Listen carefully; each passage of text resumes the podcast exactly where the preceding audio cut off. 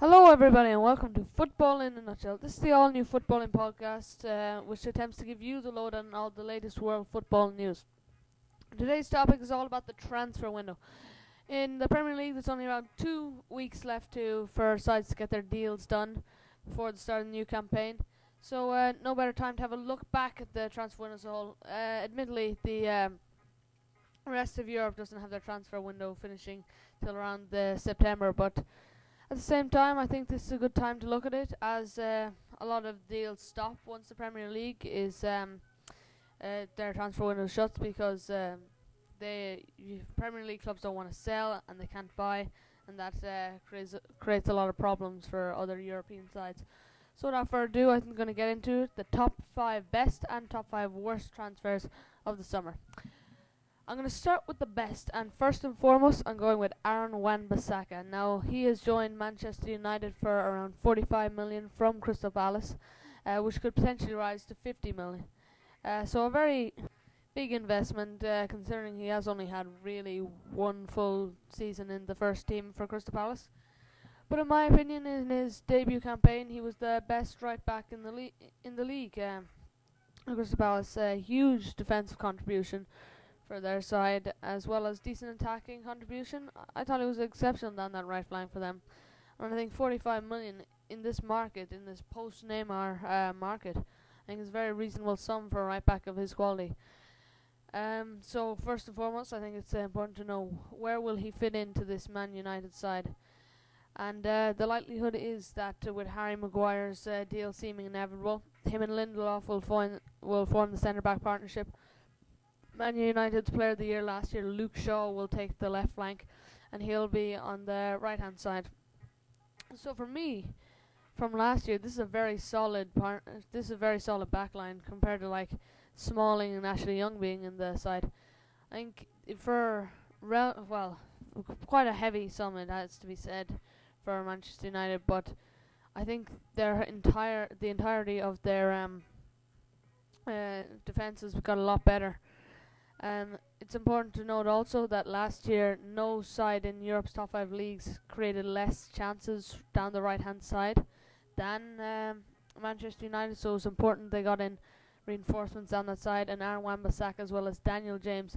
And potentially now we're hearing uh, rumours of Paulo Dybala coming in in a swap deal for Lukaku, which if Ed Woodward manages to pull that one off, it will be somewhat of a minor miracle for me. But uh, yeah, I think he solid reinforcements there, solid defensive contribution, just a well-rounded player.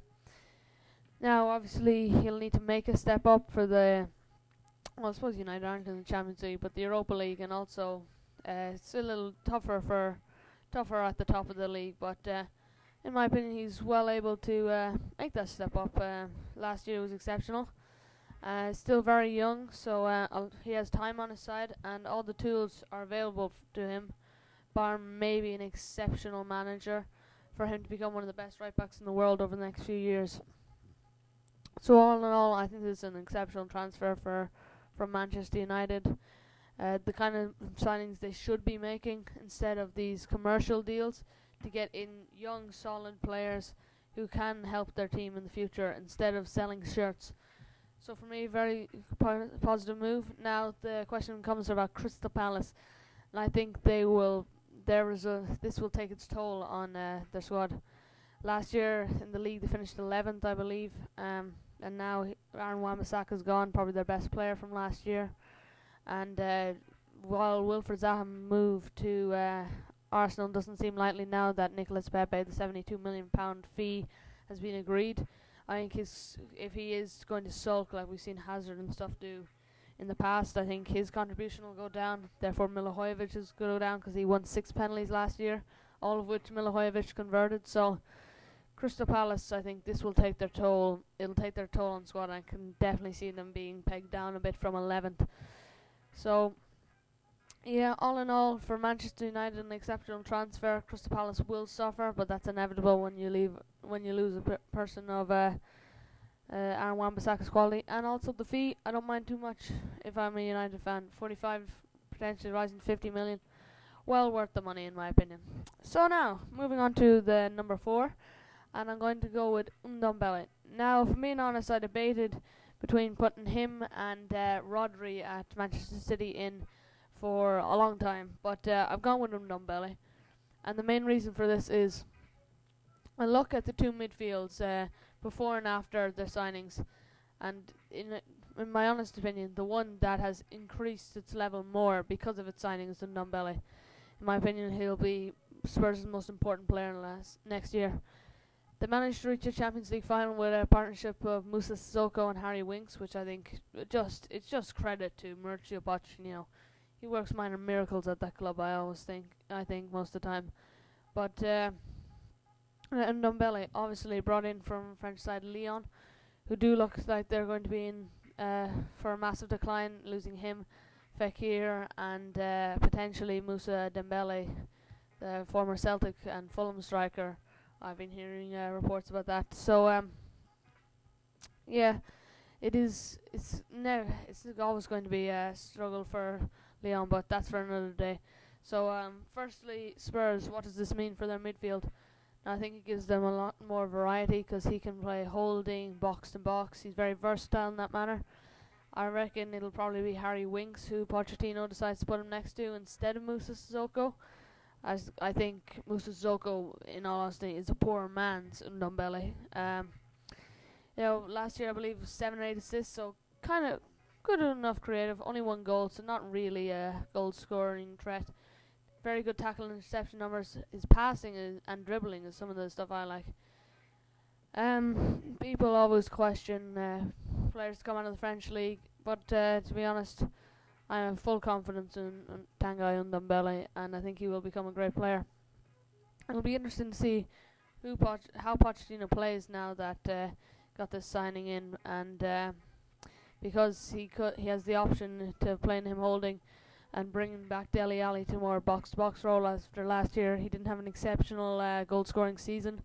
It'll be interesting to see where his future lies and what options that brings in. So, yeah, for me, I'm uh, very impressed by this move. Uh, all in all, great transfer for Spurs.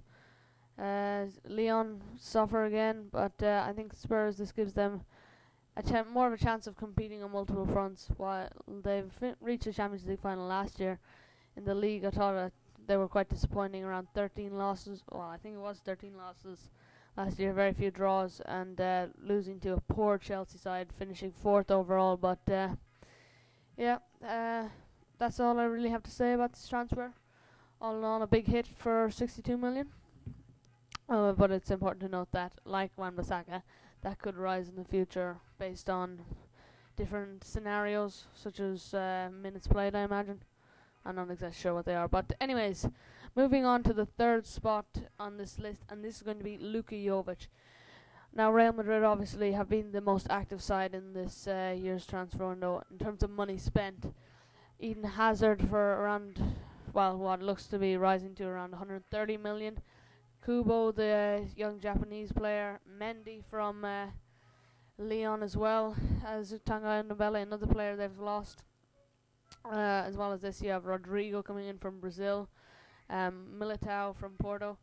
But for me, Luka Jovic is the best of them. The Serbian last year in the Bundesliga was exceptional with Eintracht Frankfurt, especially in the Europa League. I believe he was second to Giroud in terms of most goals, and uh, are getting over getting double figures anyways, and around 20 goals in the uh, Bundesliga, very or young 20s as well. And for me, he is everything that was missing about that uh, with missing with that Real Madrid side last year. That consistent goal scorer, post Ronaldo, Karim Benzema is the kind of player that ben- that increases other people's productivity. But at a club like Real Madrid, you need a consistent goal scorer, and I think this is uh, that uh, sorry that uh, Luka Jovic is that consistent goal scorer. You could argue that he's since uh, he has never, I suppose he's never been the, the he hasn't been the main man at a club like Real Madrid before. Obviously loaned out from Benfica, so it is quite a rapid rise. But I have full confidence in him. Decent. He's like he just seems like a well-rounded striker to me, and. Uh, when I look at that Real Madrid team, and I think next year their attack, him up front, Hazard on the left, and then you have probably you have Isco, Vinicius Junior, Brahim Diaz, Asensio, Isco. It's just so much options, and I think, uh, yeah, for me, he is uh, an exceptional striker. 55 million euros as well. I was very surprised with uh, that transfer fee because earlier on the year I'd heard stuff closer to like 80 and 90 when Chelsea and Barcelona were interested. So I think they've got him at a good price, a very good player, and what they and they've strengthened in the area they needed most uh, Real Madrid. So all in all, that makes it a very good transfer. Uh, as for Eintracht Frankfurt, next year they are going to suffer big, big time. Uh, of that famous uh, trio, they had Rebic, Haller, and Jovic. That exceptional uh, option, attacking options for a club like Frankfurt. Two of them have gone. Uh, Haller, who I'll speak a bit about later, and uh, Re- Rebic. He could be on his way. I'm not exactly sure. I haven't really been keeping up to date with the situation, but uh, uh, yeah, all in all, I think this is a great transfer. Eintracht Frankfurt. The I don't think 55 million. I think they don't think the 100 million they uh, got for the two players is worth it with the amount of product they're gonna lose because of it. But uh, for Real Madrid, brilliant transfer. Now coming in at number two, I have Diallo, who has gone to PSG from Borussia Dortmund. For me, this was the biggest shock transfer of the of the window. I could have like a few of them I've seen.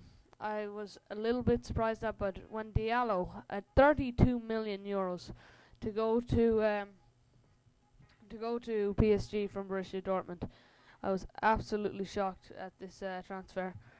Um, for me, he is one of the most uh, up and coming young centre backs in the world, uh, and um, for Borussia Dortmund to let him go for what four million more than they bought him last year, and in my opinion, his uh, value has gone through the roof in that season.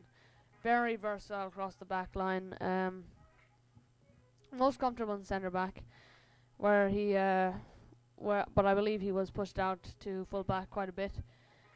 And uh, yeah, um, Borussia Dortmund have just thought that um, they want the experience of Matt Hummels, who I also will get on to in a bit about what I feel about that transfer. But really, Diallo, versatile, young, uh, quite naturally and physically gifted uh, centre back for 32 million euros, off another, I'd say a similar level of team uh, on the continent. For me, it's an exceptional, it's an exceptional piece of business from PSG. I think they've been quite thrifty in the transfer market. Um, a few more players I want to talk about uh, some good deals that they made, but uh, for me, this is the pick of the bunch, and uh, I've strongly debated him putting him at uh, my number one spot, but ultimately, just on the basis of uh, what I think these, well, it's a two, it's a duo that I put in, will achieve in the latest uh, in the next few years. I decided to put them in at number one. So on on overall, Diallo, Borussia Dortmund, bit of a bit of a nightmare situation for them. Still have Zagadou and Akanji on the books, two very good young centre backs, top rack for experience, and they're after bringing in Mats Hummels. So yeah, they I suppose maybe they won't mourn it too much, but for me, I think it's a very uh, I think it's a very poor decision from them. And uh, yeah, Diallo, bigger uh, big move to his homeland. Obviously, he's French. I think it's just um, overall a great piece of business for uh, PSG. But then moving on to, I alluded to them earlier, and it is the Ajax duo of Frenkie de Jong and Matthijs de Ligt coming in at the number one spot. Now these two players have certainly not been cheap, 70 mil- 75 million and 67.8 million respectively. Frenkie de Jong obviously a little bit higher, moving to Barcelona and Juventus. Now for a long time it seemed like the two would follow each other, but uh, they've gone their separate ways. And first all, I think I'm going to talk about Frenkie de Jong.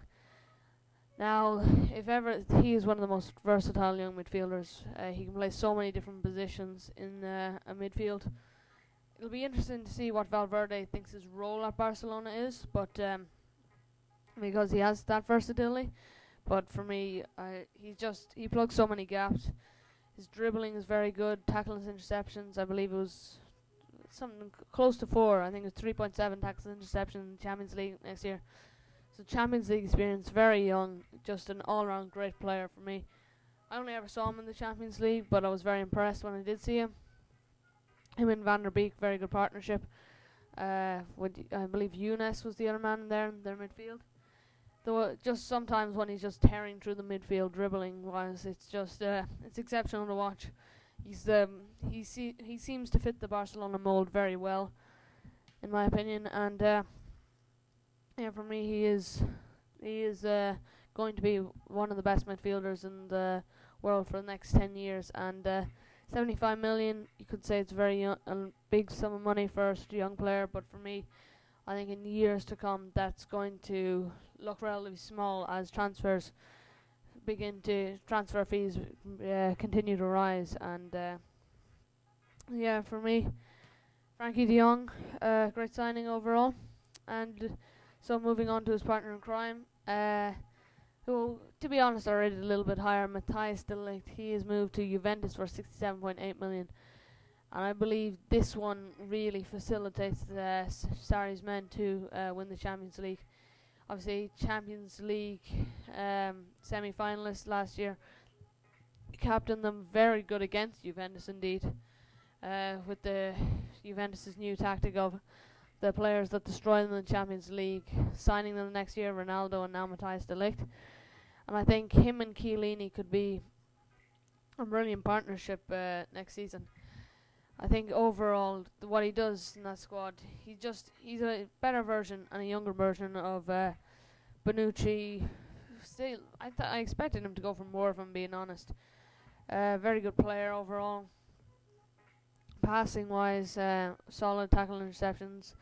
Very tall for a young man. Good headers. Just he's just the most one of the most well-rounded centre backs I think in world football.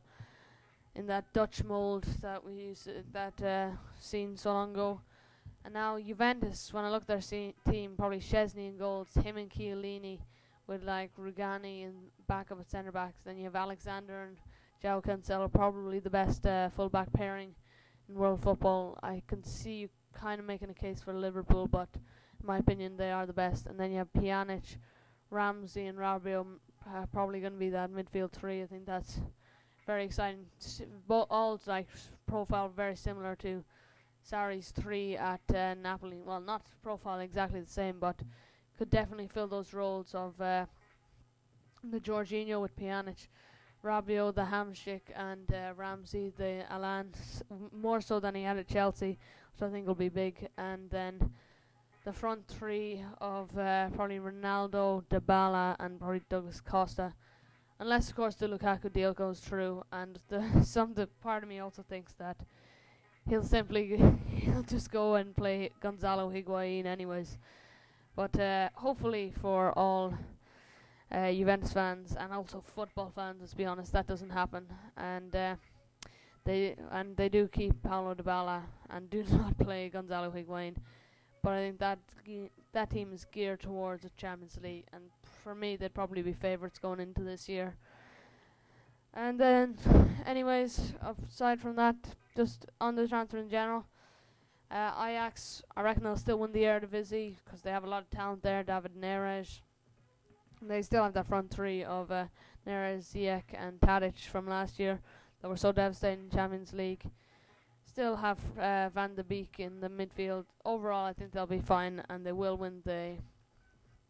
They will win the Eredivisie as PSV have also been weakened. So overall, I think it just suits all parties all around. To be honest, Quincy Promes has also come back for Ajax, so they have they have money to burn. To be fair to them, so uh, yeah, that's the number one. So now I'm gonna do my honourable mentions for uh, other great transfers that I think of that I've really liked this year. Uh, so Dani Ceballos through Arsenal. This is uh, being confirmed now. This is going to be on a season-long loan, and if this had been a permanent transfer, it would definitely have made my list. And uh, hopefully for Arsenal, they can get into the top four, and then retain uh, Dani Ceballos afterwards. I think he's a brilliant midfielder. He proved that in the under 21 championship, in the under 21 Euro championship with Spain. Thought he was exceptional there. I, I just quite an all round. The pa- he's a great passer of the ball all around. He's he was being wasted at Real Madrid. I don't think he would have broken the side this year either. So for me, I thought he would likely go to a club like Manchester United, but Arsenal managed to get him, which is very good for them. And uh, if it, I think this uh, there's a lot more variety of what they were going to do, because uh, beforehand I thought I assumed they'd play a uh, three three four one two next season with uh, Ozil kind of in the cam role.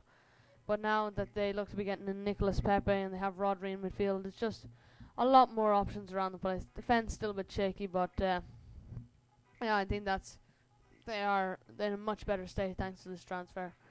And uh, I'm looking forward to seeing what he can do in the Premier League. Obviously, uh, I'm a Chelsea fan, so Premier League is where I mostly is the most football I watch, and I look forward to seeing what he can do. Uh, next is Rabiot, who signed for Juventus. I talked about him when I was talking about Matthijs de Ligt and Juventus Cham- Champions League. I think uh, I would have put him on this list uh, on a free transfer if it wasn't for his attitude, which I think. I don't know if Sarri is a great man manager. We saw the situation at Kepa, so if that can, if that turns out to be a problem for Juventus, I think it could hinder them badly next season in their push for Champions League. We saw him just completely down tools in the latter half of this season. So um, yeah, Rabiot on talent would have made the list, but on attitude, he only managed to get into the honourable mentions. And then his other person coming in, Aaron Ramsey. I'm not sure exactly how he's one of the best played footballers in the world now. by all means, a very good player, and I think he will add to Juventus and probably be a starter ahead of the likes of Bentancur, Khedira, and uh, Emre Can. But it's just still it just still blows my mind the amount of money he's on some over four hundred thousand pounds a week. So yeah, great player though, but uh, another one that if they're ripping up their wage structure to facilitate a player like him, I'm not sure if that is Juventus's wisest move. Uh, that's the only reason he didn't make the list as well. Um, next is Fekir. Now the price under 20 million for a man of Fekir's quality. I know he failed the medical last year, but the sheer talent that man possesses, and uh, for a man who did fail the medical with because of his knee, he misses a surprisingly few amount of games. I think it's under 10 in the last two years. So I really like Fekir. I think Real Betis have done very well to get their hands on a man of his quality. I think him and Celso are going to be a great combination, but the only question is around his fitness and uh, you know with the knee problems, with everything else. But uh, other than that, I think they've got themselves a well, not world class, but that kind of second tier uh, for me, just below world class uh, in Fekir, which is um, and I think their midfield could potentially see them break into the top four in La Liga next year. I know a lot of people said it last year, but I think this year with his signing, they're in a better place to do it and retaining Lo Celso, who keeps getting better the more experience he gains. So, yeah, very promising for them next year. And next we have Rodri. Now, this man has joined. Uh, well, I t- actually, now that I think of it, talked about it earlier in that Ndombele section. So next we have Costas Manolas. Now, this one has kind of slipped under the radar. Uh, Manolas has moved from Roma over to Napoli uh, to probably to replace Albiol there. So for me, he's on. It was a loan off transfer fee, I believe, under 40 million, and uh, taken from a rival, certainly your own. Definitely an upgrade on Albiol, in my opinion. I really like him, very fast. Uh, ball at his feet wise, technically not the strongest, but um, yeah, for me, he, I think he's worth the sacrifice. Koulibaly kind of could be the partner to um, make up for his deficiencies. I think they'll uh, be quite a nice. I think they complement each other quite well, and I think that puts Napoli a kind of race for second place between them and, and Conte's Inter, Ancelotti's Napoli and Conte's Inter. I think that'll be very exciting next year, and uh, Manolas only helps to uh, further Napoli's chances. While, but uh, neither I think will touch Juventus. And then moving back to the Premier League, we have Haller, who has joined uh, West Ham for around four, just over 40 million pounds, I think. Around there, well, surpassed the 42 million uh, for Felipe Anderson, so I think around 45 million. I think this is a very strong transfer, as I ta- talked earlier about uh, Frankfurt with the whole Jovic situation and letting him go. I think that's very poor for them from them, but uh, for him, I think he'll facilitate a lot of players like Lanzini, Fornals, Felipe Anderson, possibly Antonio or Yarmolenko as well. I think that he'll he'll only help to improve them. I think Manuel Pellegrini, he's got rid of a one of the worst characters you can have in your dressing room, and then Marko Arnautovic, and replaced him with a man who will only make the others around him better. And for what between a net profit, a net loss of only 20 million, I think he's done very well to do that. Uh, even though the Marko Arnautovic fee is not exactly what you want for a man of his talent, but uh, nonetheless, I think that's a good transfer for West Ham. Next, we have Barella. Now, this is another one in Serie A which has kind of slipped under the radar for a lot of people. And uh, yeah, Barella has. Uh, they, uh, you might know him. He was linked with a move to Chelsea after they lost Fabregas in the January, but he's now gone to Inter Milan, Conte's Inter, and uh, that three-four-three is looking very good. Him and Brozovic as a midfield pairing. I can see that going very well. And yeah, it's just another good signing from Inter.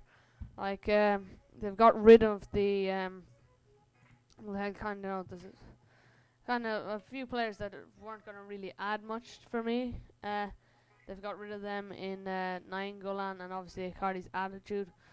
So I think he's uh, Conte even in this uh, window has got his stamp on the team. Obviously bringing in Godin as well.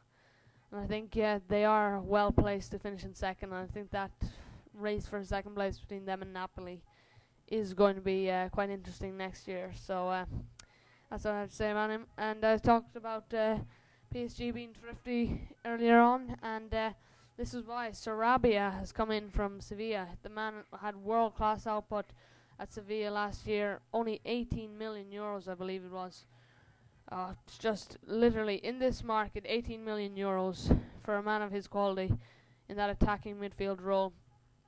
I was surprised when they brought him in that they didn't let a- player like uh, Neymar go, considering the deal that was on the cards between Coutinho, um, between him and Coutinho, and uh, uh, 90 million Coutinho and Dembele, and with Sarabia there, that that would have been a very reasonable offer. But anyways, either way, Sarabia for the price, very good signing. Uh, they'll be linking up with his Spanish compatriot Ander Herrera, and I think their midfield is looking quite good uh, ahead of this next campaign. And uh, last but not least, Yuri Tielemans. He was there in the latter half of the season for Leicester. They've made that tr- transfer permanent for around 40 million. Just, just a, it's just a coup for a club like Leicester, and now puts their midfield probably in contention for top three in the league. But uh, that's just me. Yeah. So, anyways, that's enough of the positivity. I'm going to move on to the top five worst transfers we've seen this season. So, moving on to the top five worst transfers of the season, and uh, yeah, for the most part, I've thought the business conducted has been quite uh, good from most clubs this uh, summer, but a few transfers definitely spring to mind, and uh, I kind of alluded to them earlier when I was talking about Diallo, but uh, Matt Hummels, Genie Mac, I don't know what I can say about this transfer. He's coming in number five. Uh, 30 years old, and I believe he is now, maybe into his 30s. Very slow, very experienced to be fair to him, but he has come in at the sacrifice of Diallo, probably at the sacrifice of minutes for Zagadou. Uh, I can, Im- I imagine him and Akanji, the Swiss, the Swiss um, centre back. I imagine they'll be their first choice duo. So, uh, yeah, for me, this is uh, this is a very uh, strange move to be honest, because last year I um, I thought many things about that squad uh, last year. Borussia Dortmund and they had a very interesting season, but I didn't think they needed experience between Marco Reus, Bürki, around uh, Piszczek, around the place. There's plenty of experience in that squad, but um, apparently they've uh, decided to bring in Mats Hummels. A lot of money for a side like Borussia Dortmund to be shipping for uh, for just just for the sole purpose of experience. So at 36 million around that, uh, just it's just a puzzler for me. I, ev- every season there's uh, at least one transfer that just absolutely baffles me as to why it's gone through. It was probably Nainggolan last year for at uh, from going from Inter Milan, for going from Rome to Inter Milan, but this year it's definitely Mats Hummels' poor decision. Bayern Munich, I think they've got the better end of the deal now. They have a lot younger prospects between uh, Hernandez, Pavard, and uh, Süle. So uh, now, and they've got on the better end of the deal. So I think, uh, if anything, it's allowed their rivals to strengthen and uh, weaken their own chances, as it has let Diallo, who I put on my best transfers uh, list. So I think overall, very poor move for Borussia Dortmund. Although Mats Hummels, he is, you'd still say top, top.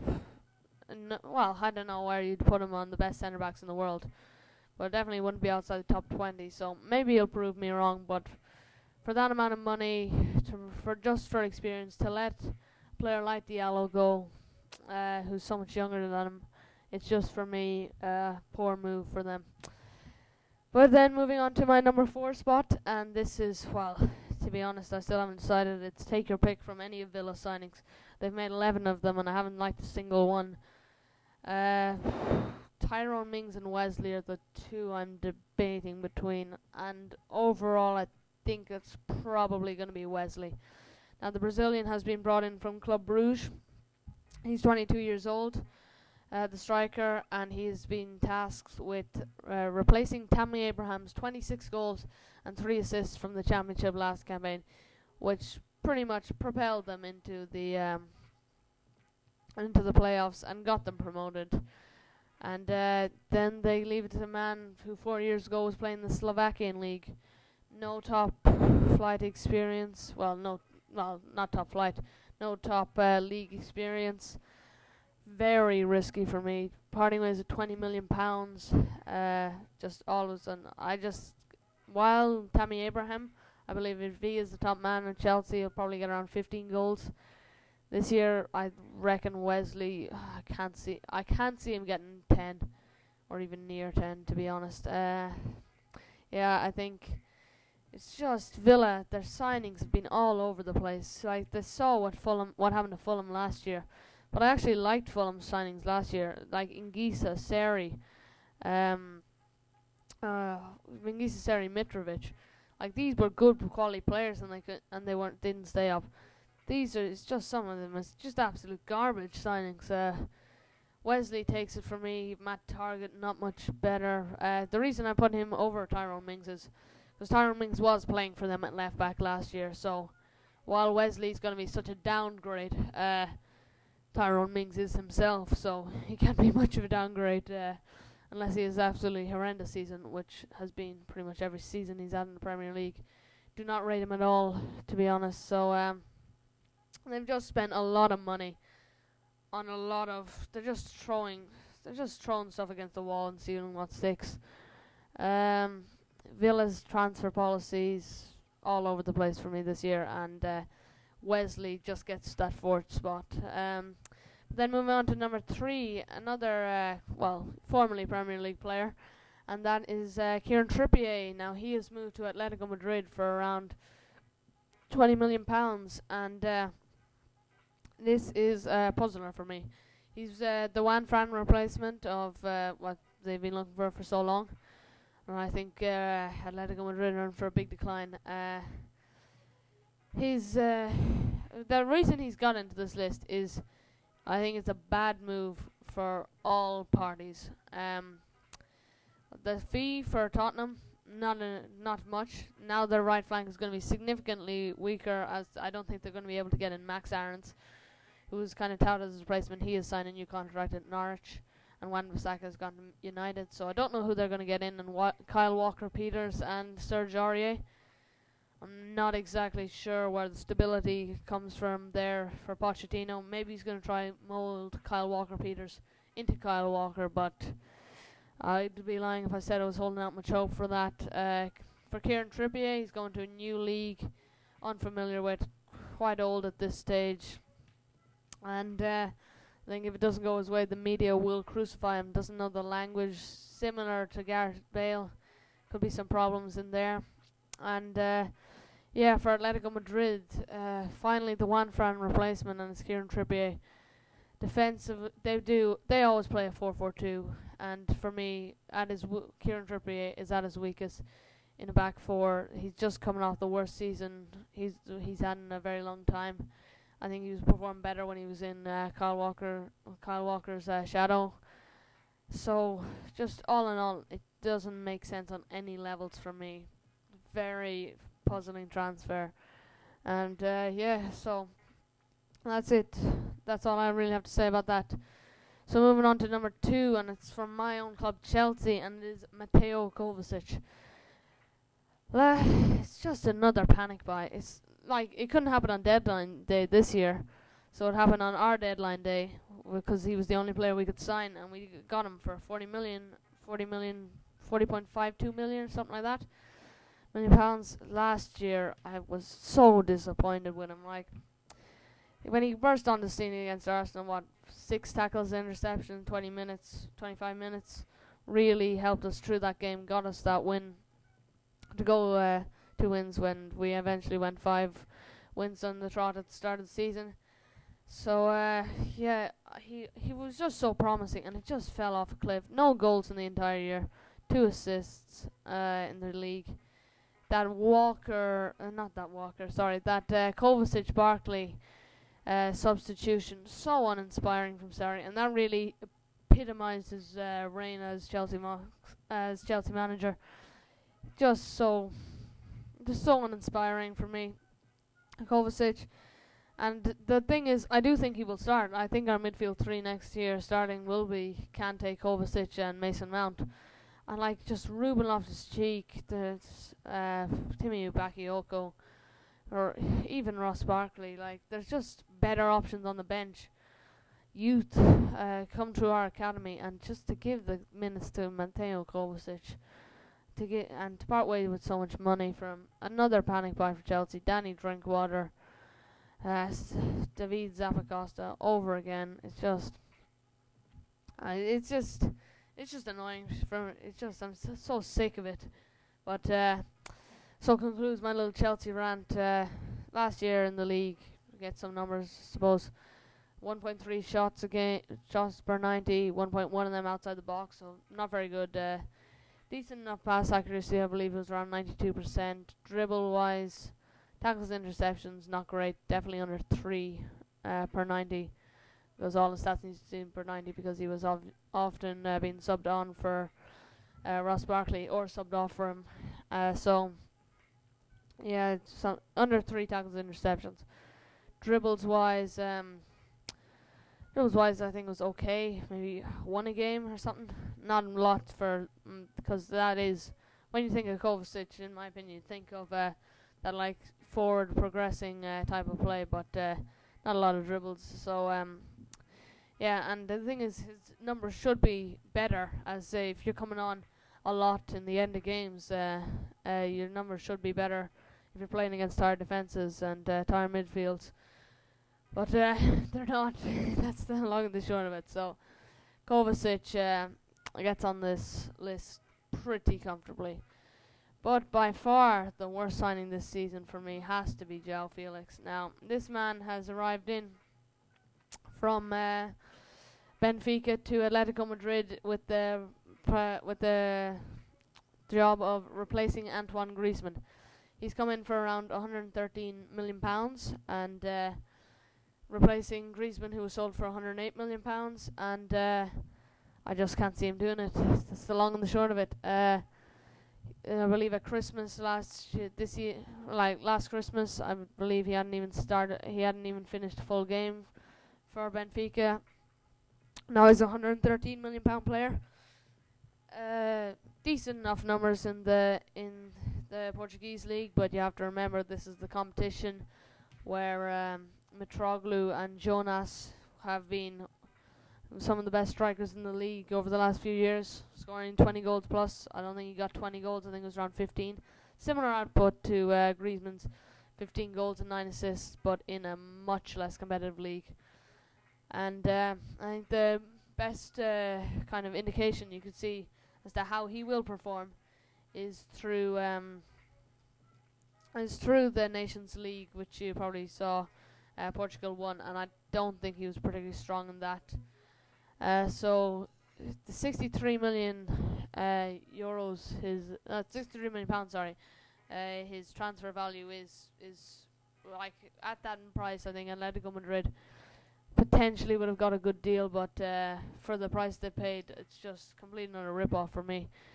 I just have this dreaded vision of him and Morata by Christmas having four goals between them. Atletico Madrid uh, sitting in fifth place because I do think they're in for a massive decline without their captain, with uh, so many players departing and uh, well, like Rodri and Griezmann. So yeah, João Felix. All in all, I the problem is I think the wise thing for them to do is get Ben Yedder, forty million euro buyout clause, um, a forty million pound or euro, I'm not sure which buyout clause. Same age as Griezmann, similar output, used to the league. It would have made a lot of sense. I don't know, taking a punt on a man who's had one year of senior professional football, and uh, yeah, by all means, João Felix by all means, I do think he will be able to lead the line at a club like, at a club like uh, Atletico Madrid in years to come. But right now, this transfer fee is too much, and it is too early for me. So, yep, that's uh, that concludes the list. But uh, I'll move on to a few honorable mentions. Griezmann for me is uh, the first one spring to mind.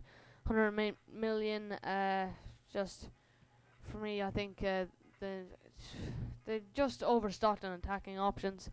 They replaced Suarez with a man who's what four years younger than him, and uh, at the at current they have around similar output. So um, I'm not sure where the thinking behind that was, and uh, it, I do believe that the Neymar move will not now not go through. Who's a much better player because of uh, Antoine Griezmann uh, being at the club, and them parting ways with 108 million for him. So. Uh, yeah, blocks a better move and not great to begin with, so that's where it comes into Joelinton at Newcastle. Now I do rate Joelinton, seven goals, five assists last year for Hoffenheim, but being under Julian Nagelsmann, your numbers are always going to be a lot better. Adding it into the fact that he's a young player coming to a more, much more competitive league, and he's with their record signing 40 million tasks with uh, keeping them in the league. So. Um, I think all that pressure will get to him, and I can't see him getting to th- that being too good a signing. So uh, yeah, that's. Uh, I don't think Steve Bruce is the man to, to get the best out of him. So maybe a little bit harsh, but uh, at 40 million, I don't think he is going to represent good value for money for them, and that's that's just the truth. Uh, nothing against him as a player. Uh, next is Marcus Llorente, who has gone to Atletico Madrid from Real Madrid, another Atletico Madrid player, makes it into the worst transfers. I just replacing Rodri with Marcus Llorente. It's just such a fall from grace, in my opinion. I d- I don't know how, what else to say about it. It's just they're just not the same caliber player, and Simeone really has his work cut out for him next year. And the last one I'm going with is Saliba, uh, Arsenal's new centre back centre back they've been crying out for for ages is a prospect who they're not going to get for another year. Uh, so I think Gunners fans will have right to be pretty pissed off about uh, that signing. And uh, yeah, so he makes it into the last honourable mention. Uh, knowing my luck, all these all the player players in the worst signings will have fantastic seasons next year, and the best will all be flops. So um, don't read into this list too much, but this is that is just my honest opinion on the the biggest summer transfers this year. So um, thank you very much for listening, and uh, goodbye.